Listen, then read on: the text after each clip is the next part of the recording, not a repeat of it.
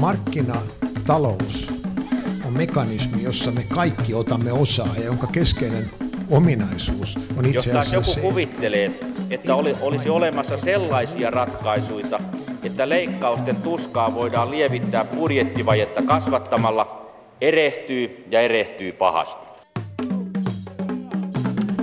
Hyvää torstaista aamupäivää, hyvät kuuntelijat. Tässä on jälleen aika pohtia sitä, että mikä maksaa. Pohtia voisi vaikka sitäkin, mikä maksaa eduskunnassa, jossa, josta tauti näyttää nyt leviävän ministeriöihin, nimittäin tämä nimilistojen tuhoamistauti. Kun korkein hallinto-oikeus päätti, että eduskunnan vieraslistat on julkaistava, eduskunnassa päätettikin alkaa tuhota listat päivittäin. Ja nyt samaa alkavat tehdä ministeriötkin. No itsekin innostuin tästä asiasta niin paljon, tuota, että ajattelin alkaa tuhota, mikä maksaa ohjelman vieraslistat aina heti suoran lähetyksen jälkeen vieraideni suojelemiseksi. Mutta sitten muistin, että ei kannata. Kaikki mikä maksaa ohjelmathan ovat ikuisesti Yle Areenassa, niin tämäkin jo reilun tunnin kuluttua. Mutta jälleen jotain hyvääkin. Perinteiset käytöstavat ovat edelleen kunniassa suomalaisessa kahvipöytäkulttuurissa.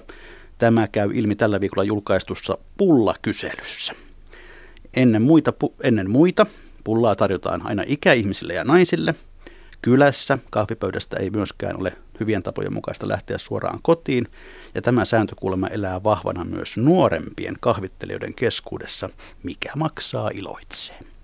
Mutta sitten asiaan.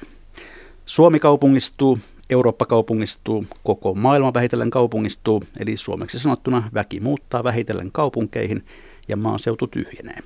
Puhutaan kaupungistumisen megatrendistä, mistä se oikein johtuu ja mihin se johtaa. Sitä me pohdimme tänään. Tervetuloa ohjelmaan muuttoliiketutkija Timo Aro. Kiitos. Tulit suoraan Porista. Suoraan Porista. Miten sinä alun perin kiinnostuit muuttoliikkeestä ja kaupungistumisesta? No se oli sellainen vahinko, että pääsin yliopisto-opintojen yhteydessä ensimmäisen valtiohallinnon harjoittelupaikkaan, mikä kuului pakollisena opintoihin, pieneen Maskun kuntaan Turun naapurissa. Ja Maskun kunnan isät ja äidit olivat päättäneet, että tämä harjoittelija saa luvan tehdä Maskun tulo- ja lähtömuuttotutkimuksen. Ja siitä heräsi kiinnostus. Turussa on siirtolaisinstituutti, mikä koordinoi ihan muuttoliiketutkimusta ja sitä kautta pääsin jäljille ja olen sillä tiellä ollut parikymmentä vuotta. Olet kuulemma niin porilainen kuin porilainen voi olla. Mitä Pori ja kotiseutu sinulle merkitsevät? No joo, kaikki sanovat, että en ole itse ajatellut sitä niin paljon, mutta ilmeisesti olen sitten kovin porilainen ja korostan mielelläni kaikkea Poriin liittyvää ja erityisesti porilaisia jääkiekkoseuraa ja niin edelleen. Merkitsee todella paljon. Eli olet, sinä et ilmeisesti ole koskaan se tuntenut tämmöistä suurempien kaupunkien kutsua, oikeiden metropolien. No kyllä mä sitä tunnen aika usein ja, ja sitä keskustella omassa perheessä käydään säännöllisesti, että vaimo, vaimon suku ja lapset ovat Turun lähellä ja käydään usein keskustelua, että muutetaanko Turkuun vai ei. Mutta toistaiseksi Pori on pysynyt voitolla. Pori on pitänyt pintansa. Kyllä. Hyvät kuuntelijat, myös te voitte osallistua tähän ohjelmaan perinteiseen tapaan ohjelmamme lähetysikkunan kautta, joka löytyy sieltä Yle Radio 1 nettisivuilta. Voitte esittää kommentteja ja kysymyksiä ja me tutustusti sitten palaamme niihin ohjelman loppupuolella.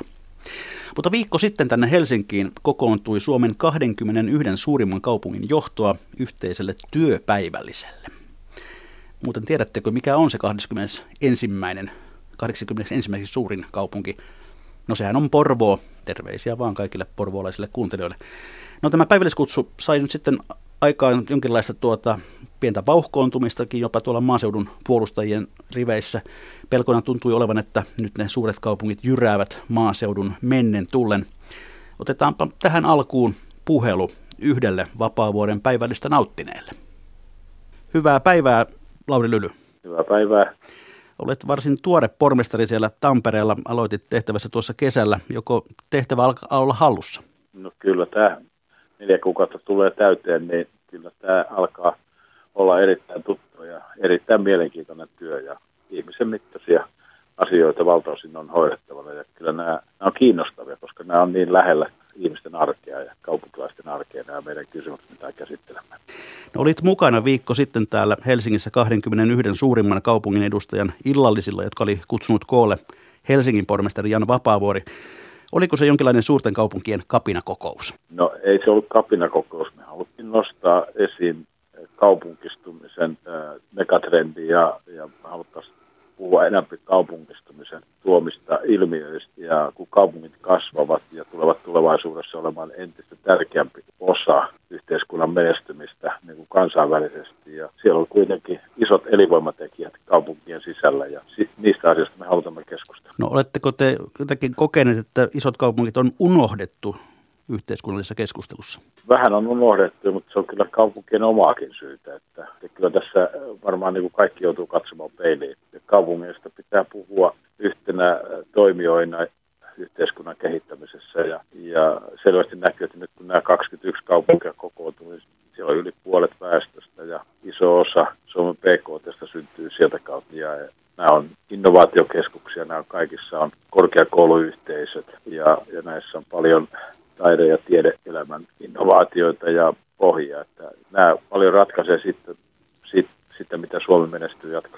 No Suomessa on paljon puhuttu hajasijoittamisesta ja koko maan asuttuna pitämisestä.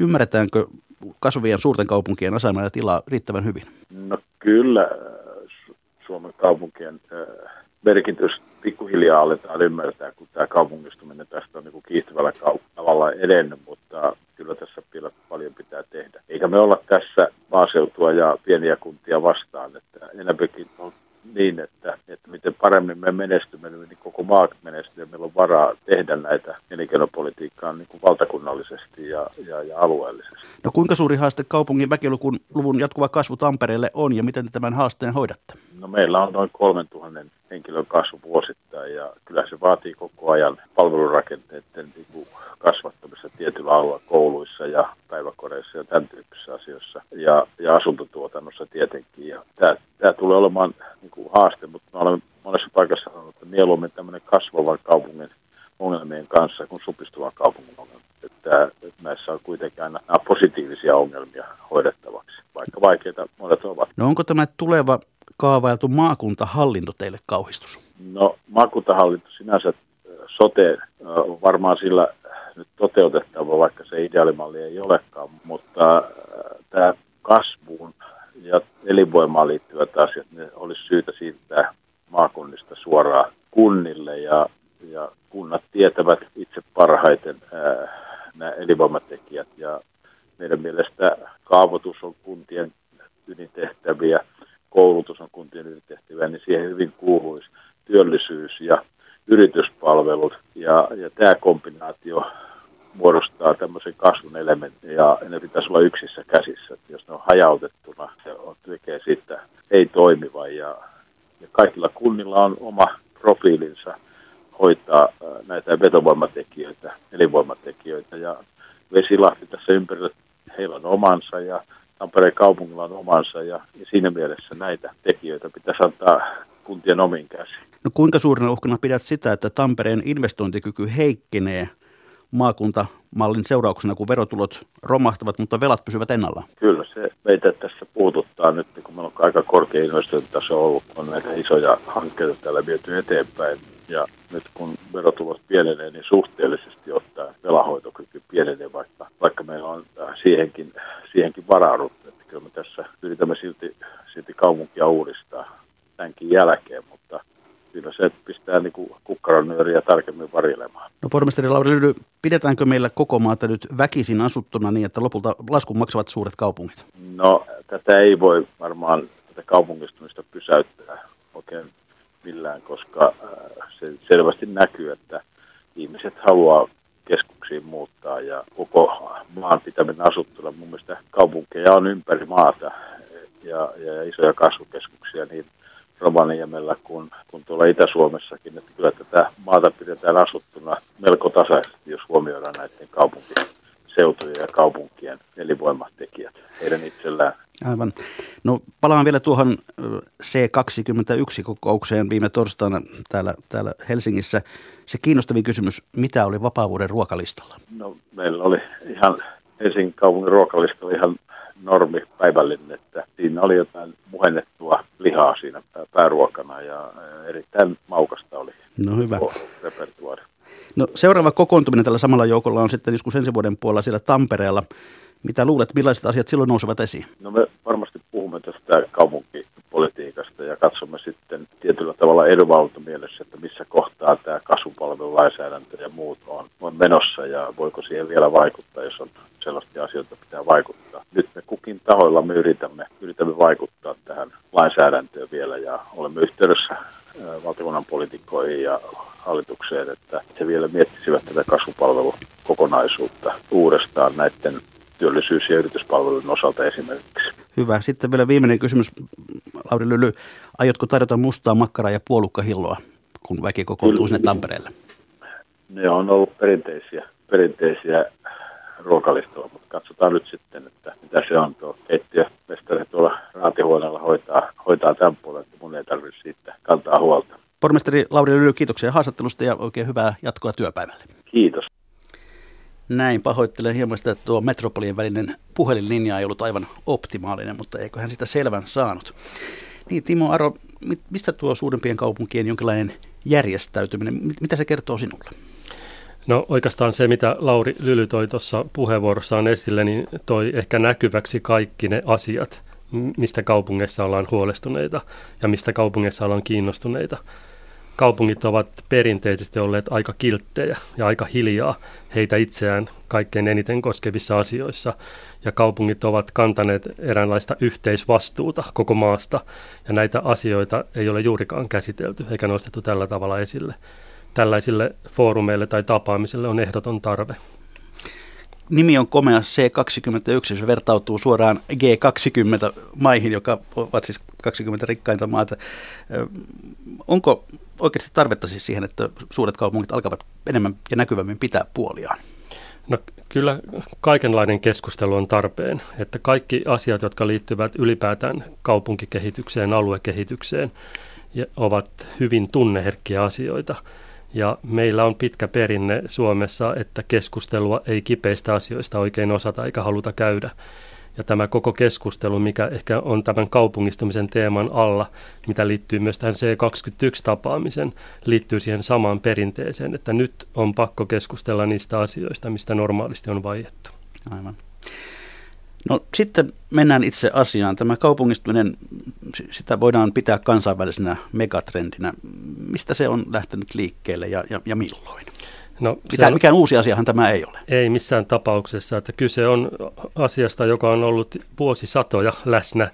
Puhutaan me sitten kaupunkivaltioista tai ylipäätään historiallisesta kehityksestä, niin tämä ilmiö on koko ajan ollut läsnä vaihtelevalla voimakkuudella, talouden suhdannevaihteluiden, alueellisen työnjaon ja niin edelleen kautta. Kyse on ihan samantyyppisestä asiasta kuin vaikka globalisaatio tai kestävä kehitys tai ilmastonmuutos on sellaisia maailmanlaajuisia asioita, jotka vaikuttavat eri voimakkuudella kaikenlaisiin ympäristöihin. Ja ne samat aallot näkyvät nyt täällä Suomessa eri kokoisilla alueilla vähän eri tavalla. Mikä on, mitkä ovat ne perimmäiset syyt, jotka vievät ihmisiä kohti kaupunkeja? No kyllä se tietysti liittyy ennen kaikkea asumiseen, työhön, keskittymiin. Ihmisillä on kuitenkin tarve olla siellä, missä on muita ihmisiä. Ihmiset, työpaikat, keskittymät syntyvät yleensä sinne, missä on paljon toimeliaisuutta ja se vetää taas uusia, uusia toimijoita ja toimeliaisuutta puoleensa. Kyse on loppujen lopuksi aika yksinkertaista mekanismista. Suomi on ehkä sen verran pieni ja harvaan asuttu maa ja meillä on aika omalaatuinen historia verrattuna muihin Länsi-Euroopan maihin tai muihin Pohjoismaihin tässä suhteessa. Ja ehkä sen takia Suomessa nämä asiat nousevat nyt niin voimakkaasti vasta pinnalle. No missä päin maailmaa kaupungistuminen on kaikkein pisimmällä? No Japani varmaan alkaa olemaan, jos yksi maa pitää mainita, niin Japani on todella pitkällä ja voidaan sanoa, että Japani on varmaan ensimmäinen maa, missä kaupungistuminen saavuttaa tällaisen tietynlaisen saturaatiopisteen, että se on jo niin suuri se kaupunkialueiden osuus koko maasta, että on väistämättä tulee myös vastavirtaa toiseen suuntaan. Mitä luokkaa se on Japanissa? No, tämä on mielenkiintoinen kysymys, että kaikki, kaikkialla puhutaan kaupungistumisesta, mutta meille ei ole yhtenäistä niin määritelmää tai mittaustapaa, että mistä me puhumme, kun me puhumme kaupungistumisesta. Mutta jos sitä mitattaisiin suomalaisella tavalla, niin ollaan jossain 90-95 prosentin luokassa. Se on varsin korkea luku, luku jos Muuten sitten tämä ilmiö ilmeisesti on, on pisimmillään Pohjois-Amerikassa ja, ja läntisessä Euroopassa. Kyllä, kyllä. Ja tietysti Aasia on hyvä esimerkki. Varsinkin nämä Aasian nopeasti kehittyneet maat, niin siellä ei puhuta suoraan enää kaupungeista, vaan megapoleista, jotka muistuttavat monella tavalla itsenäisiä valtioita. Jos näin globaalilla tasolla ajatellaan, niin, niin millaisia seurauksia tällä kaupungistumiskehityksellä tulee olemaan? Joo, että, että totta kai kaikkeen tämän tyyppiseen kehitykseen liittyy niitä hyviä ja huonoja puolia. Ja on aivan selvää, että, että ruuhkautumiseen liittyvät asiat, turvattomuuteen liittyvät asiat nousevat aika vahvasti pinnalle.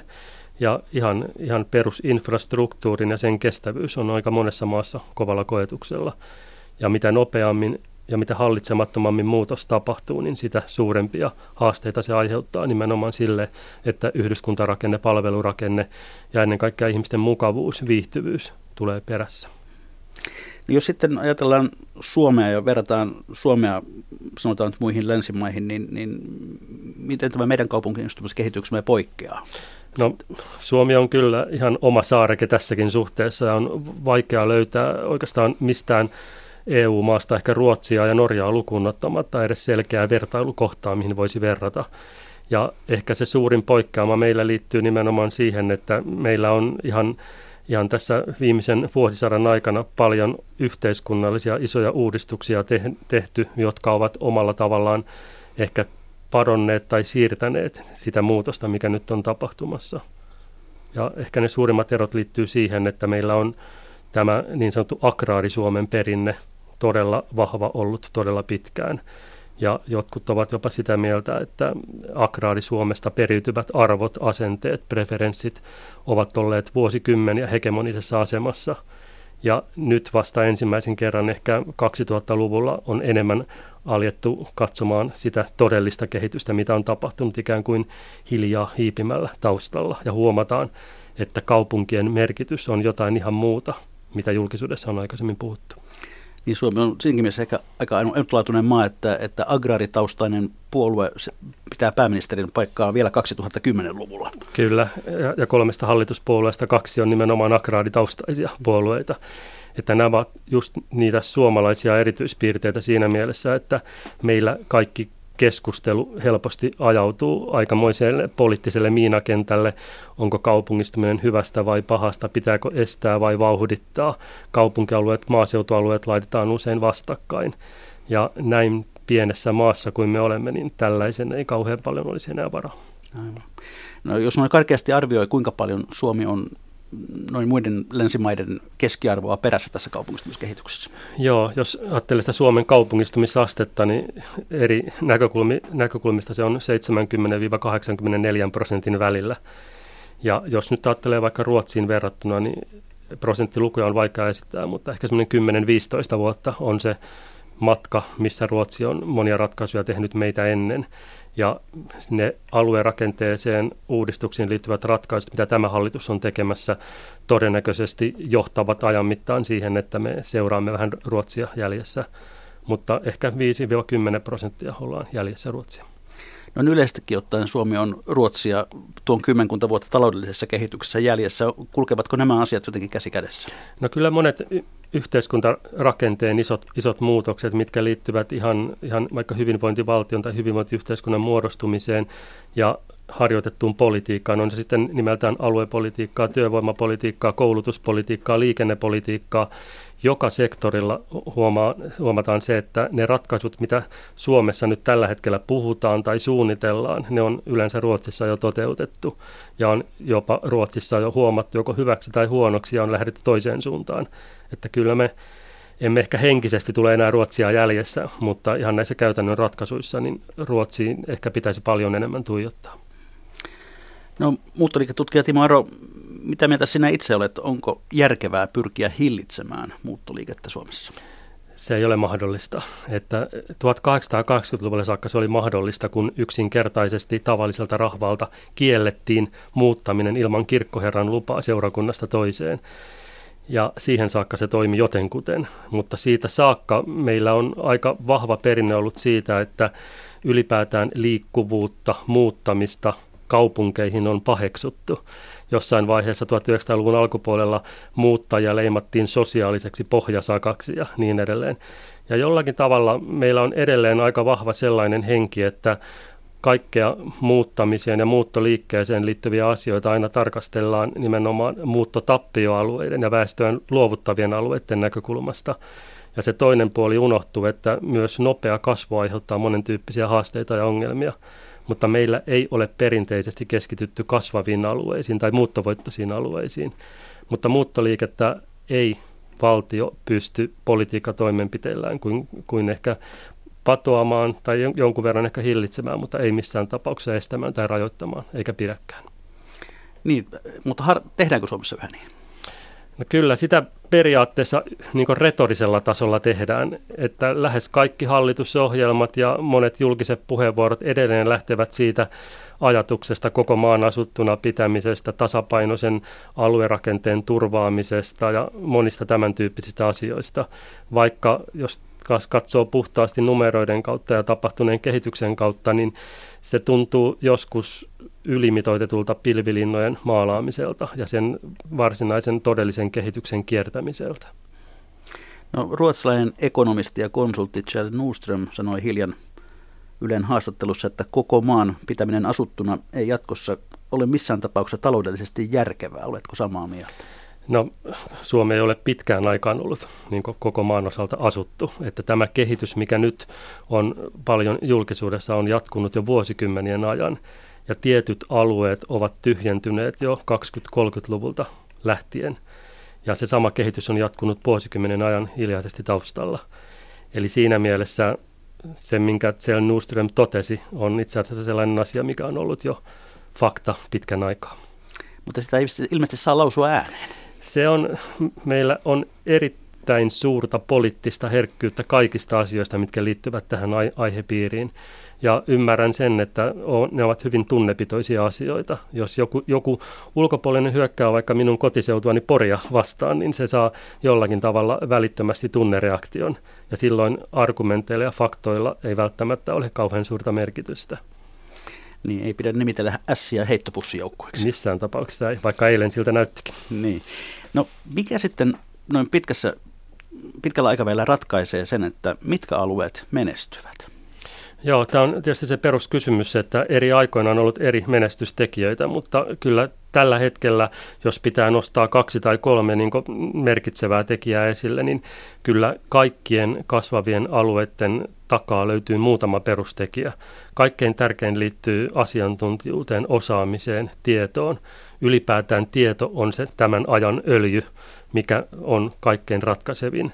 Ja mitä enemmän alueella on osaamis- tai koulutuspääomaa tai siihen liittyviä rakenteita, sen parempi alueen tulevaisuuden kannalta. Toinen ihan merkittävä asia, mikä on vähän paradoksikin, että meillä on kaikki tietoteknologia tänään käytettävissä, mikä pitäisi mahdollistaa täydellisen aika, paikka, etäisyys, riippumattomuuden. Siitä huolimatta perinteisten liikenneyhteyksien, liikenneväylien merkitys korostuu koko ajan suuremmaksi. Jos alueella on nämä kaksi tekijää, korkeakoulu ja hyvät liikenneyhteydet, mielellään hyvät henkilöliikenteen yhteydet, ratayhteydet, niin alue on aika vahvalla kasvuralla. Ja kolmantena asiana on tietysti sitten riittävän suuri koko alueella. Se on itsessään jo kilpailukykytekijä. Aivan.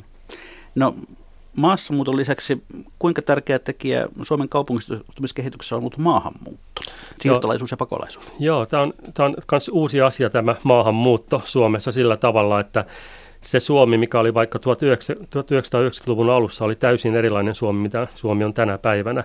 Esimerkiksi vieraskielisten osuus on 13-14 kertaa suurempi nyt tällä hetkellä parissa vuosikymmenessä jos me puhutaan aika paljon vielä suuresta muutosta, maassa muutosta, mikä liittyy elinkeinorakenteen muutokseen 60-70-luvulla, niin väittäisin, että 2000-luvulla maahanmuutto tulee olemaan samantyyppinen, mikä tulee muuttamaan alueiden kehitystä merkittävästi. Ja maahanmuutto on siinä mielessä nousemassa koko ajan merkittävämpään rooliin alueiden väestökehityksessä, että lähes kaksi kolmesta meidän kunnista on tällä hetkellä sellaisia, joissa maahanmuutto on ainoa väestökehityksen positiivinen osatekijä.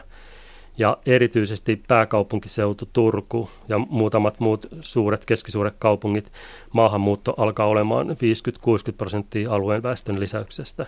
Eli sen merkitys kasvaa koko ajan suuremmaksi ja suuremmaksi.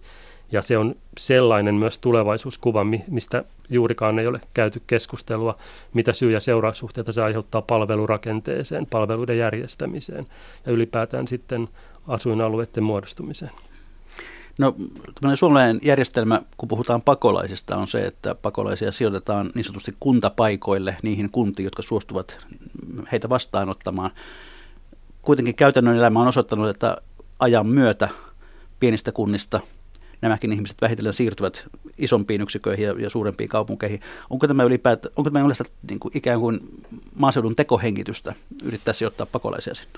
Joo, tämä pakolais- ja turvapaikanhakijat on tietysti sitten oma oma kysymyksensä tämän maahanmuuttokysymyksen sisällä. Ja itse asiassa on aika marginaalinen suhteessa taas muihin maahanmuuttovirtoihin, mitä Suomeen tulee. Mutta Suomessa on ollut se perinne, että, että näitä vastaanottokeskuksia on aika tasaisesti ripoteltu ympäri maata. Kokemus on osoittanut ja aikaisemmat vuodet sen, että turvapaikanhakijat ja pakolaiset, kun he saavat kansalaisuuden, niin he ovat aika keskittymishakuisia – ja pitää tietysti muistaa, että suurin osa meille tulevista pakolaista ja turvapaikanhakijoista tulevat sellaista maista, esimerkiksi Iran, missä kaupungistuminen on ollut paljon pidemmällä kuin Suomessa jo tähän saakka. Tämä on luonnollista, että ihmiset hakeutuvat sellaisiin yhteisöihin, missä on heille, heille, heille läheisiä ja tärkeitä verkostoja. Ja olen itsekin ollut joskus nuorena miehenä sitä seuraamassa, kun, kun bosnialaisia pakolaisia saapui Ilomantsiin, olihan se romanttista, mutta ei sillä taida enää juuri bosnialaisyhteisöä olla. Mutta hyvä esimerkki on tässä suhteessa taas koko Suomelle Pohjanmaa, ruotsinkielinen Pohjanmaa. He ovat onnistuneet siinä, missä koko muu maa vasta tällä hetkellä harjoittelee. He ovat 90-luvulta alkaen järjestelmällisesti ottaneet vastaan sekä työperäistä maahanmuuttoa että humanitaarista maahanmuuttoa. Ja he ovat onnistuneet myös kotouttamaan, työllistämään, sopeuttamaan nämä uudet suomalaiset yhteiskuntaan. Ja ne ovat täysin ruotsinkielisiä tällä hetkellä siellä omassa kielisaarekkeessa. Niin, se taisi olla joku kuntakin, jossa, jossa yleisin sukunimi on jo jostain muualta kuin Suomesta lähtöisin. Kyllä, kyllä. No, noin pitkällä aikavälillä, kuinka suuri osa meidän kunnistamme on muuttovoittajia ja kuinka suuri osa on tappion kokeneita? Joo, tämä on sillä tavalla myös mielenkiintoinen, että ylipäätään kun puhutaan väestökehityksestä, niin pitäisi katsoa yhden vuoden sijaan ehkä 50 vuoden perspektiivillä. Ja jos nyt otetaan aikaväliksi vaikka vuodet 2010-2016, niin meillä niiden tilastojen mukaan, mitä itse olen käyttänyt ja mihin pääsee tilastojen kautta kiinni, meillä ei ole sellaista hetkeä aikaisemmin historiassa, missä on niin vähän muuttovoittoa saaneita paikkakuntia kuin tällä hetkellä. Eli se keskittyminen näkyy myös tällä tavalla. Kyllä se alkaa näkymään koko ajan enemmän ja enemmän ja oikeastaan nyt tulee näkyville tämmöinen pitkän aikavälin kehitys. Monet alueet olivat vuosikymmeniä siinä tilanteessa, että syntyvyys oli kuolleisuutta suurempaa ja se peitti näkyvistä monet haasteet, mitkä liittyvät nimenomaan muuttoliikkeeseen. Ja nyt 2010-luvulla me ollaan ensimmäisen kerran koko maan osalta siinä tilanteessa, että vuosi vuodelta syntyneiden määrä on alentunut ja samanaikaisesti kuolleiden tai kuolleisuuden määrä kasvaa. Niin se tuo näkyville sen ikään kuin jäävuoren huipun, mikä on muhinut siellä taustalla jo vuosikymmenien ajan. Ja nyt ne kaikki asiat alkavat tulemaan pintaan, mitkä liittyvät alueiden polarisaation nimenomaan väestökehityksessä.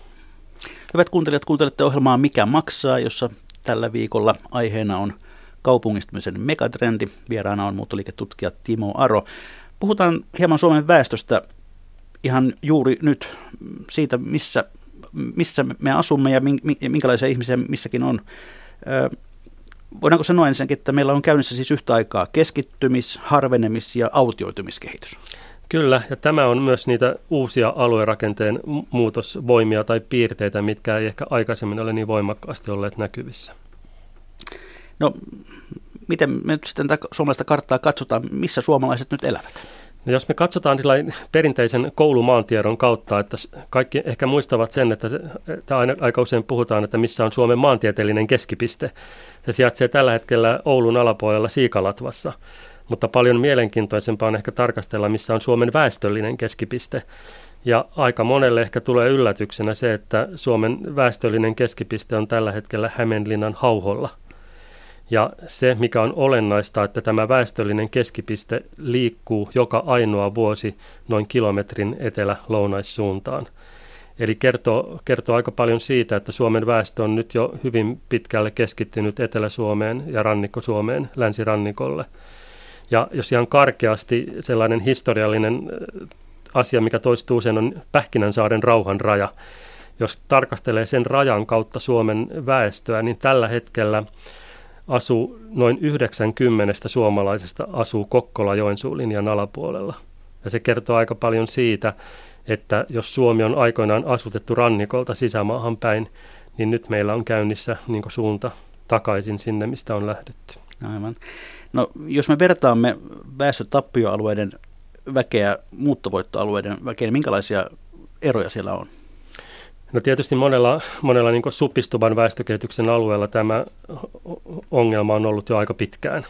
Ja itse asiassa vertaaminen on siinä mielessä kovin vaikeaa, että ne alueet, jotka ovat kaikkein eniten kasvaneet ja saaneet eniten muuttovoittoja, ne ovat aika usein myös Suomen suurimpia kaupunkeja tai kaupunkiseutuja tai kaupunkialueita. Ja sillä tavalla enää ei ole mahdollista oikein edes vertailla. No jos noin karkeastaan, niin on, onko näin, tuota, että muuttotappioalueella väestö on ikääntyvää ja, ja kenties vähän huonommin voivaakin? Joo, tähän liittyy tämä sama haaste, että Suomessa tämä väestö- ja ikärakenteen muutos on nyt ehkä seuraavat 10-15 vuotta todella voimakas. Ja sitten tähän samaan kehitykseen liittyy tämä toinen demografinen käänne, eli tämä syntyvyyden aleneminen ja kuolleisuuden kasvu. Ja sitten tullaan siihen, että kun muuttoliike on perinteisesti se ilmiö, mikä aiheuttaa alueiden välisiä eroja, sen valikoivuuden vuoksi. Muuttoliike on todella pirullinen yhteiskunnallinen ja alueellinen ilmiö juuri sen vuoksi, että se kärjistää ja vahvistaa näitä alueiden välisiä eroja. Lähes neljä viidestä muuttajasta on alle 35-vuotiaita. Ja tietysti se, mihin tämä joukko suuntaa, mitä paikkaan liittyviä valintoja tämä joukko tekee, niin sillä on valtavat kerrannaisvaikutukset taas sekä vastaanottavan alueen väestön kehitykseen, mutta myös luovuttavan alueen väestön kehitykseen. Eli meillä on käynnissä aika voimakas eriytymiskehitys siinä mielessä, että vahvat ovat tämän väestön kehityksen ansiosta entistä vahvempia tulevaisuudessa. Ja taas ne alueet, jotka ovat joutuneet tällaiseen supistuvaan noidan kehään, niin heikkenevät tämän väestön liikkuvuuden ja väestö- ja ikärakenteen muutoksen vuoksi vuosi vuodelta niin aikoittain näkee sellaisia alueellisia kampanjoita, joissa houkutellaan esimerkiksi vanhoja lähtiöitä takaisin kotiseudulleen. Mm. Ilmeisesti se on aika marginaalista sitten kuitenkin, mitä todellisuudessa tapahtuu. Joo, että tietysti suomalainen erityispiirre myös on kaikkiin muihin Länsi-Euroopan maihin verrattuna se, että meillä on poikkeuksellisen vahva tämmöinen kotiseutu- tai paikkaidentiteetti, millä on oikeastaan aika iso merkitys edelleen tänä päivänä. Ihmiset palaavat mielellään lapsuuden tai nuoruuden maisemiin tai siellä, missä on kotipaikka, syntymäpaikka, opiskelupaikka, jos on mahdollisuuksia. Ja tällaista paluumuuttoa tapahtuu näiden suurten muuttovirtojen taustalla koko ajan eri alueilla vähän eri tahtiin ja näitä erilaisia paluumuuttokampanjoita tai haikararahoja ja niin edelleen on aika paljon eri alueilla. Se on marginaalista, mutta sillä on kuitenkin sellainen tulevaisuususkoa lisäävä merkitys alueiden sellaisen henkisen mentaliteetin kannalta. Ja tuo kotipaikka-identiteetti on kyllä mielenkiintoinen asia, koska itsekin koen olevani hyvin vahvasti kuopiolainen, vaikka en ole siellä asunut 80-luvun alun jälkeen. Tämä on aika tyypillistä, että Suomessa on niin monta, monta identiteettiä. Ja niiden identiteettien välillä tietysti käydään sitten eri elämän vaiheissa, kun tulee tämmöisiä siirtymävaiheita työuralle siirryttyä tai työuralta pois siirryttäessä, niin aika usein monissa perheissä käydään juuri tätä keskustelua, koska monet ovat säilyttäneet siteensä kotiseudulle vapaa-ajan asumisen mökkien tai sukulaisten kautta. Ja Suomessa sillä on merkitystä. No puhut myös Suomen kasvukäytävästä. Missä se on? No Suomen kaikkein ehkä merkittävin kasvukäytävä seuraa tuota meidän päärataa, eli Helsinki, Hämeenlinna, Tampere, Seinäjoki, Vaasa, Kokkola, Oulu. Se on tällä hetkellä ehkä se kaikkein voimakkain ja kasvamin käytävä nimenomaan väestöllisessä mielessä ja synnyttää myös muita kerrannaisvaikutuksia. Itse asiassa aika kuvaava yksityiskohta on, että jos otetaan Helsingin ja Tampereen välinen 180 kilometrin käytävä, missä meillä menee päärata ja missä menee myös moottoritie, sen käytävän vaikutusalueella, eli niillä kaupunkiseuduilla, jotka on siinä ympärillä, asuu tällä hetkellä yhtä paljon ihmisiä kuin kaikissa Itä-Suomen, Pohjois-Suomen, Keski-Suomen ja Pohjanmaan maakunnissa. Ja se kertoo siitä dynamiikasta, mitä tapahtuu tämän maan sisällä. Savon rata ja lentävä kalakukko vetävät ilmeisesti huonommin. Ei ihan niin vahvasti. Niin. No olet selvittänyt alueellisia eroja Suomessa ja havainnut, ja tämä nyt nimenomaan koskee sitä Savon rataa, että erityisesti Etelä-Savossa menee muuta Suomea heikommin. Mistä se johtuu? No itse asiassa koko Itä-Suomi on, on mielestäni aika haastavassa tilanteessa tällä hetkellä, että kaikki, kaikki erilaiset tunnuslivut, mitkä liittyvät elinvoimaisuuteen, talouteen, hyvinvointiin, terveyteen, työllisyyteen, yritysperustantaan. Itä-Suomi on suhteellisesti ehkä kaikkein eniten 2000-luvulla menettänyt asemiaan suhteessa muuhun maahan. Jopa Pohjois-Suomi, jota on perinteisesti pidetty vähän sellaisena kansallisena reppanana monissa asioissa, niin on kehittynyt ihan paljon positiivisemmin. Etelä-Savo, Pohjois-Savo, Pohjois-Karjala, Kainuu ovat siinä tilanteessa, missä samanaikaisesti näkyy väestö- ja ikärakenteen tuomat haasteet, muuttoliikkeen tuomat haasteet ja sitten ihan tähän taloudelliseen kestävyyteen liittyvät haasteet. Oikeastaan koko Itä-Suomessa ainoastaan Kuopion kaupunkiseutu, Joensuun kaupunkiseutu ja pienemmässä mittakaavassa Mikkeli on jollakin tavalla vedenpinnan yläpuolella. Mistä se sitten johtuu, että idässä menee niin paljon huonommin? No siinä on varmaan kanssa sitä syytä pitää varmaan lähteä hakemaan ihan tästä meidän alueellista työnjaosta ja sen muotoutumisesta, ehkä sieltä Suomen teollistumisesta lähtien. Itä-Suomi on perinteisesti ollut sekä ihan, ihan väestön näkökulmasta, mutta myös tuotannon näkökulmasta aika pitkään lainausmerkeissä reservaatti, mistä on ammennettu hyvinvointia muuhun Suomeen. Väestö on liikkunut aina sieltä nimenomaan Etelä- ja Lounais-Suomeen siirtolaiseksi maailmalle. Ja sama liittyy sitten ihan luonnonvaroihin, raaka-aineisiin, jotka on jalostettu yleensä muualla, aika usein Etelä- ja Länsi-Suomessa. No onko etelä sitten jollakin tapaa niin sanotusti täysin menetetty tapaus vai voisiko se jollakin tavalla vielä synnyttää sellaisia vetovoimantekijöitä, jotka muuttaisi kehitystä? Etelä-Savossa, niin kuin Itä-Suomessa näkyy niin kuin tavallaan kaksi piirrettä, että tilastojen kautta me aika usein seurataan vain yhtä osaa, eli tätä väestön liikkuvuutta, muuttoliikettä ja tällaisia kylmiä taloudellisia numeroita. Mutta silloin unohtuu sellainen tärkeä piirre kuin monipaikkaisuus. Eli esimerkiksi Etelä-Savo on Suomen kesämökkitiheintä seutua. Ja monet helsinkiläiset, tamperelaiset ja monet muun paikkakunnan asukkaat viettävät osan ajastaan siellä ja olisivat todennäköisesti valmiita miettämään vielä enemmän aikaa siellä, jos olisi mahdollista.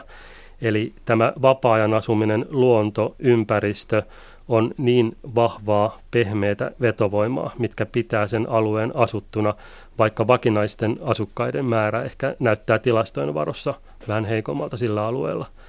Otetaan nyt esimerkiksi Mikkeli tai Mäntyharju tai Puumala tai Sulkava, vaikka siellä väestö tilastojen mukaan vähenee ja, ja muuttajat karkaavat ja nuoret maailmalle, niin siellä on niin vahva kesäasukkaiden joukko, mitkä pitää sen alueen elinvoimaisena elävänä tästäkin eteenpäin. Eli Mäntyharjulla voit tulla rauhallisen mielimen pidämme teistä huolta. Kyllä. Tuota, voiko tällaiselle tavallaan taantuvalle alueelle synnyttää keinotekoisesti vetovoimatekijöitä?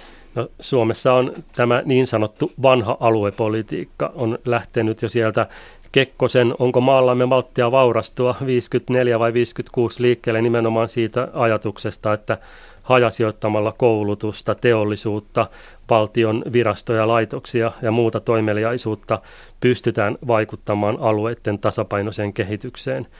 Ja kun riittävän paljon kyetään ehkä siirtämään tämän tyyppistä toimeliaisuutta tai perustamalla laitoksia eri puolille maahan, niin se väliaikaisesti turvaa ehkä tilanteen pistemäisesti, paikallisesti, mutta rakenteita se ei pysty muuttamaan, eikä sitä kehitystä, missä Suomessa ollaan tällä hetkellä. Se Suomi, mitä Kekkosen aikana rakennettiin, oli nimenomaan yhtenäinen kansallisvaltio, ja koko Suomi oli se yhtenäinen kansallinen projekti. Ja tällä hetkellä Suomi, jos mikä, on yksi maailman avoimimmista talouksista. Me olemme täysin riippuvaisia myös siitä päätöksenteosta, mitä tehdään meidän ulkopuolella. No, olet eritellyt tällaisia kovia, pehmeitä vetovoimatekijöitä ja mainetekijöitä. Mitä ne käytännössä ovat? Jo perinteisesti nämä kovat vetovoimatekijät ovat siitä, missä julkisuudessa yleensä keskustellaan, eli kasvuun liittyviä osatekijöitä, mitkä liittyvät aluetalouteen, yritystalouteen, työllisyyteen, väestökehitykseen, osaamiseen, liikenneyhteyksiin. Se on se, missä alueet ja kunnat perinteisesti kilpailevat keskenään ja houkuttelevat ja markkinoivat. Mutta mitä nuoremmista ikäryhmistä on kysymys, sitä suurempaan merkitykseen nousee nimenomaan pehmeät vetovoimatekijät. Ja tarkoitan niillä kaikkea sellaista, mitä liittyy siihen elämään, vapaa-aikaan, viihtyvyyteen, mukavuuteen, eli tapahtumia, elämyksiä, vetovoimapalveluita, kulttuuria, liikuntaa, vapaa-aikaa, pöhinää, gallerioita, kahviloita, ravintoloita, eli mahdollisimman miellyttävää ja mukavaa vapaa-aikaa. Ja mitä nuoremmista on kysymys näiden kovien vetovoimatekijöiden rinnalla, näiden pehmeiden vetovoimatekijöiden merkitys alkaa kasvamaan. Ja ne alueet, jotka pystyvät yhdistämään nämä kovat vetovoimatekijät pehmeisiin vetovoimatekijöihin ja vielä hyvään maineeseen, niin he saavat kaksi isoa asiaa. Ne ovat vetovoimaisia, mutta vielä tärkeämpää, että he ovat pitovoimaisia, eli ihmiset jäävät sinne ja viihtyvät siellä ja puhuvat sen alueen puolesta. No tuossa jo aikaisemmin mainitsit tämän muuttoliikkeen pirullisuuden ja yksi siihen liittyvä asia ymmärtääkseni on se, että, että näissä muuttovoittopaikoissa asumisen kalleus pahenee ja pahenee. Eikö tätä ongelmaa pystytä millään tavalla ratkaisemaan vai onko tämä ikään kuin ihan tietoinen juttu, että otetaan rahat pois? No Suomessa perinteisesti tämä asumiseen ja asuntopolitiikkaan liittyvät asiat ovat vuosikymmenestä toiseen olleet ongelmia. Ja ne on aina olleet Suomessa jollakin tavalla sellaisia, missä ollaan vähän kädettömiä oltu. Ja jos ajatellaan sitten, kun viitataan asumisen korkeaan hintaan, niin yleensä viitataan pääkaupunkiseutuun ja nimenomaan Helsinki, Espoo, Vantaa ehkä alueeseen. Jos taas ottaa verrokiksi vaikka kehityksen vaikka Tukholman seudulla tai Oslon seudulla tai Kööpenhaminan seudulla, puhumattakaan monista Länsi-Euroopan maista, niin aika nopeasti huomataan, että sekin on suhteellista, se asumisen hintataso. Jotkut tutkijat ovat jopa sitä mieltä, että mitä korkeampi on asumisen neljöhinta, sitä vetovoimaisempi on paikka, koska se kertoo siitä, että ihmiset haluavat tulla sinne ja sillä on potentiaalista vetovoimaa. Itse asiassa alhaiset asumisen hinnat ovat nähdäkseni merkki nimenomaan siitä, että aluetta ei kyetä riittävän houkuttelevana ja vetovoimaisena niin tämän asian tavallaan kääntöpuheen on sitten se, että muuttotappioalueella asuntojen arvot romahtavat, koska kukaan ei niitä välttämättä halua. Minkä, miten suuri ongelma tästä meille on tulossa? Tämä on yksi niistä isoista asioista, mistä ei ole käyty yhteiskunnallista keskustelua juurikaan. Ja on todella arka asia, koska Suomessa se kansallisvarallisuus, mitä suomalaisiin perheisiin ja koteihin on keskittynyt, liittyy hyvin paljon kiinteistöihin, tontteihin ja asunto-osakkeisiin ja ylipäätään niin tämmöiseen asumiseen. Ja meillä oli vuosikymmeniä se tilanne, että se varallisuus kasvoi, tai sen vakuusarvot olivat ainakin vähintään kasvavia. Ja nyt me ollaan ehkä ensimmäisen kerran tämän väestö- ja ikärakenteen muutoksen ja vuosikymmeniä jatkuneen muuttoliikkeen seurauksena siinä tilanteessa, että on alueita Suomessa, joissa on suuri niukkuus nimenomaan tonteista, kiinteistöistä ja siihen liittyvästä varallisuudesta. Ja sitten yhä suurempi osa maata, missä varallisuuden vakuusarvot menettävät koko ajan merkitystään. Jotkut ovat jopa heittäneet sen, että meillä on tällä hetkellä miljoona asuntoa väärässä paikassa. Se on vahva kärjistys, mutta se kertoo siitä, siitä haasteesta, mitä me ei olla vielä kohdattu, mutta tulemme kohtaamaan tämän ikärakenteen muutoksen seurauksena. Jos tässä sijoitusvinkkejä ruvetaan jakamaan, kun talousohjelmasta on kysymys, niin, niin tohtisitko sanoa näin, että jos omistat asunnon muuttotappioalueella, niin myy se heti? No kyllä siinä ainakin kannattaa pohtia, että mitä kannattaa tehdä ja mitä jättää tekemättä. No, olit laskenut tuossa, että nykyisen hallituksemme ohjelmassa on 74 sivua ja noin parikymmentä tuhatta sanaa, ja siellä mainitaan muun muassa Saimaan Norppa ja hevosenlanta energiamuotona, mutta kaupungistumisesta ei sanaakaan. Mistä tämä kertoo?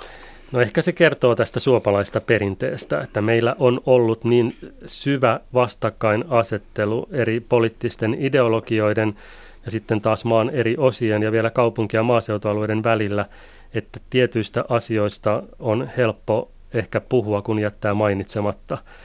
Ja kun puhutaan nyt vaikka kaupunkialueesta tai kaupunkiseuduista, niin on paljon helpompi puhua vaikka elinvoimaisuudesta tai kasvusta kuin suoraan kaupungin tuke, kaupungistumisesta tai maaseudun tukemisesta.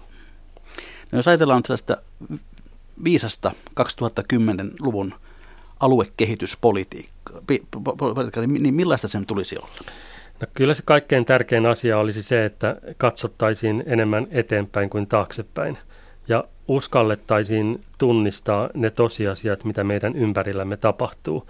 Ja Kaino toive ainakin itsellä olisi se, että puhuttaisiin asioista niiden oikeilla nimillä, eikä rakennettaisi kovin paljon keinotekoisia pilvilinnoja erilaisten tavoitteiden tai käsitteiden kautta, jotka saattavat luoda vääränlaista todellisuuden tai turvallisuuden tunnetta sellaisillekin alueille, joissa ne menestymisen mahdollisuudet eivät reaalisesti ole kovin hyvät. Pitäisi katsoa pitkälle eteenpäin. Kaikki alueen väestökehityksen liittyvät muutokset tapahtuvat keskipitkällä ja pitkällä aikavälillä. Ja toivoisin, että jos jotakin hallitusohjelmaan esimerkiksi ohjelmien ohjelmana kirjataan, niin se katse olisi vähintään 2030-luvun Suomessa ja ehkä vieläkin pidemmälle ja katsottaisiin kehitystä siitä näkökulmasta, eikä menneen kehityksen kautta. No yksi sellainen pitkäaikainen kiistanaihe ovat olleet nämä valtion laitosten hajasijoittamiset. Alueellistaminen. Kyllä. Alueellistaminen. Mitä siitä ajattelet? No se on ollut yksi osa suomalaista vanhaa aluepolitiikkaa. 70-luvulla puhuttiin hajasijoittamisesta meillä istui erilaisia hajasijoittamiskomiteoita ja tehtiin suuria suunnitelmia, että kuinka paljon eri valtion virastoja ja laitoksia ja erilaisia järjestöjä siirretään sitten eri puolille Suomea. Ja sitä työtä tehtiin jonkun verran ja siinä on ihan onnistuneitakin tuloksia, kuten korkeakoulut tai yksittäiset teollisuustuotantolaitokset, mitkä ovat ihan menestyviä tänä päivänäkin ja välttämättömiä monen alueen kannalta. 2000-luvulla, 90-luvulla sama asia lämmitettiin uudelleen, mutta se muutettiin alueellistaminen nimelle. Ja se on varmaan sellaista, kun puhuin näistä pilvilinnoista ja poliittisesta retoriikasta, se on osa meidän poliittista keskustelua, että halutaan puhua tästä vastavirrasta ja alueellistamisesta, mutta samalla niin kuin unohdetaan se, että joka ainoa päivä kaupunkialueet esimerkiksi kasvavat 86 henkilöllä. Muuttoliike tuo joka ainoa päivä pelkästään vaikka pääkaupunkiseudulle kaksi onnipussillista ihmisiä. Eli vaikka mitä tahansa alueellistamista tehtäisiin ja joku virasto tai laitos siirrettäisiin, se on täysin nappikauppa ja marginaalista sen todellisen kehityksen rinnalla, mikä liittyy ihmisten vapaaseen liikkuvuuteen. Ja sitä tarkoitan, että pitäisi ehkä puhua enemmän asioista niiden oikealla nimellä. No, tämä Fimean esimerkki on ollut paljon esillä. Onko se nyt ikään kuin osoitus siitä, että tällaisen, tällaisen sijoittamisen aika on vain kerta kaikkiaan ohitse, se ei enää vaan onnistu nykymaailmassa? No se Fimea on ollut tietysti vähän ikäväkin esimerkki siinä mielessä, että, että jos ajatellaan, että missä tällaisen Fimean kaltaisen organisaation ja osaamiseen perustuvan yksikön pitäisi sijoittua, niin Kuopio on kuitenkin Suomessa niitä keskittymiä, missä on erittäin voimakas hyvinvointi, terveysteknologian keskittymä, paljon koulutusta, osaamista, yrityksiä ja hyvät tulevaisuuden edellytykset. Eli siinä mielessä se, että Fimea on koettu, että Helsinki on sille parempi paikka, niin olen kyllä sitä mieltä, että on paljon sellaisia tekijöitä, että Kuopio olisi ihan perusteltu ollut alusta alkaen. Mutta puolitiehen se jäi. Se jäi puolitiehen niin kuin monet muut alueellistamiseen liittyvät päätökset, Aivan. koska ihmiset tekevät sen päätöksen.